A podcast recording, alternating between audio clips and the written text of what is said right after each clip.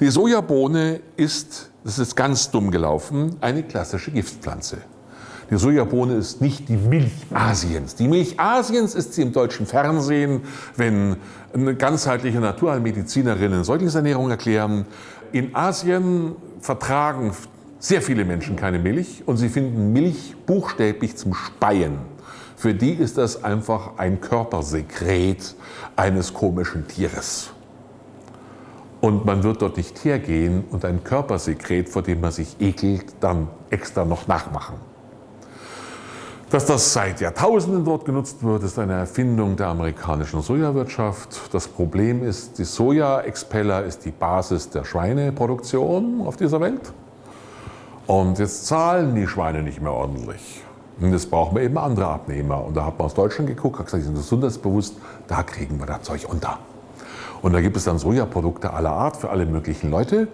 In Asien selber haben Sojaprodukte außer der Sojasauce nie eine Rolle gespielt und wurden bis vor einigen Jahrzehnten auch so gut wie nicht zur menschlichen Ernährung herangezogen, einfach was giftig ist. Der erste Nutzung, die wir da haben, das war in der Mandschurei um 1900 ging das so langsam los, die, äh, als dann die Japaner die Mandschurei besetzt haben. Dann haben sie dort Soja angebaut und die Sojabohnen haben sie dann nach Japan exportiert. was meinen Sie, was die in Japan mit den Sojabohnen gemacht haben? Also keine Sojamilch, ist schon klar. Würde man sagen Viehfutter? Nein, ist giftig. Die haben damit ihre Reisbeete gedüngt. So edel war die Sojabohne. Und dann kam die Sojabohne nach dem Ersten Weltkrieg in die USA und die haben das dann gebraucht, um ihren Maisanbau hinzubekommen. Die Sojabohne hat Möhrchenbakterien, das ist eine Hülsenfrucht und macht dann eine Gründüngung. Der Mais braucht unendlich viel an Nitrat, an Stickstoffdünger. Und auf diese Weise konnte man dann den Maisanbau wesentlich effektiver gestalten. Und dann kam irgendwann die Extraktion, erst die Pressung, dann die Extraktion. Aus der Sojabohne kriegen sie ja nicht viel Öl raus, da ist 17 Prozent drin. Mit der Presse kriegen sie 7 Prozent raus. Aber mit der Extraktion kriegen sie 17 Prozent raus. Und dann hat man das Sojaöl verwertet. Der Rückstand das Soja-Eiweiß, wissen Sie, was die Amis damit gemacht haben? Das haben sie in Schweine verfüttert, ist ja giftig. Sondern sie haben daraus ihren Kunststoff hergestellt. Die Karosserie von den Ford-Modellen, das ist Sojakunststoff. Die Badewannen war Soja. Das haben die daraus gemacht. Und das hat sich dann 1944, 1945 geändert, weil dann das Erdöl billiger und besser wurde.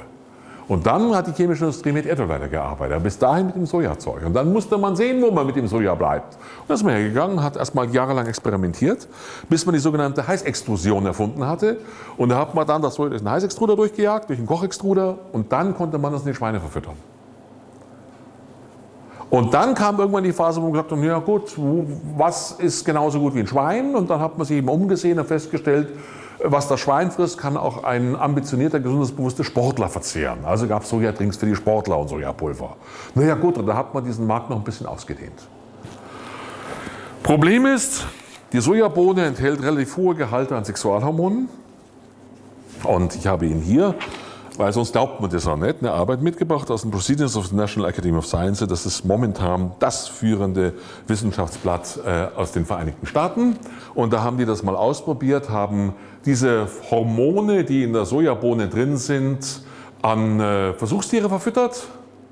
Das Ergebnis ist dann, dass äh, die Genistein, also dieses Sojahormon, ähm, hat in Konzentrationen im Blut, die deutlich unter dem liegen, was Kinder, die Sojaformula bekommen haben, bereits massive Immunstörungen gehabt. Es kam zur Thymusatrophie, das heißt, der Thymus hat sich zurückgebildet.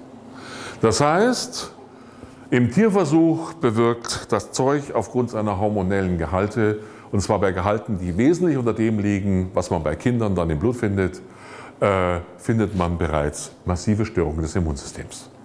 Sie brauchen keine Sorge haben, Sie werden das nicht in den Nachrichten erfahren, weil Soja gesund ist. Das geht nach einem ganz einfachen Schema. Sitzt jemand da, können wir nicht bringen, Soja ist gesund. Das finden Sie dann auf der Wissenschaftsseite in irgendeiner großen Tageszeitung als kleine Meldung. Mehr ist da nicht. Die bringen es dann schon, weil das mal ganz interessant ist, eine kleine bunte. Äh, aber das sind dann so die Ergebnisse, die dann in der führenden Fachpresse publiziert werden. Das lag auf dem Schreibtisch im Grunde jeder Gesundheitsredaktion, die ihre Arbeit halb, halbwegs ernst nimmt. Das kennen alle aber es ist nicht mehr für Sie bestimmt. Sie kriegen die anderen Meldungen. Und die Studien, auf die man sich bezieht, daran müssen Sie sich gewöhnen, die existieren manchmal gar nicht. Die sind nur dafür da, um sagen zu können, eine Studie hat gezeigt, dass Sie das tun sollen, was wir wollen. Wenn man aber nachprüft, merkt man, gibt es nicht. Hat man halt erfunden.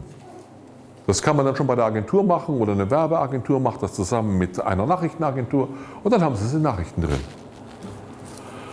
So schaut es dann also aus. Deshalb bitteschön, Soja ist nichts für Kinder und schon gar nicht für kleine Kinder. Es gibt natürlich viel mehr Probleme dabei. Deshalb gab es auch immer wieder mal Todesfälle. Die Todesfälle werden dann in den Medien aufgearbeitet mit dem Hinweis, man hat vergessen, ausreichend Vitamine zuzusetzen. Damit hat es überhaupt nichts zu tun. Das sind einfach Abwehrstoffe der Pflanze. Die Sojabohne ist eine höchst nahrhafte Pflanze. Das hat zur Folge, dass sie sich schützen muss. Und zwar die ist bis an die Zähne bewaffnet, damit nicht irgendein Idiot das Zeug wegfrisst. Weil dann haben sie nämlich an der Stelle keine Sojabohnen mehr. Jede Pflanze muss sich schützen vor Fraßfeinden.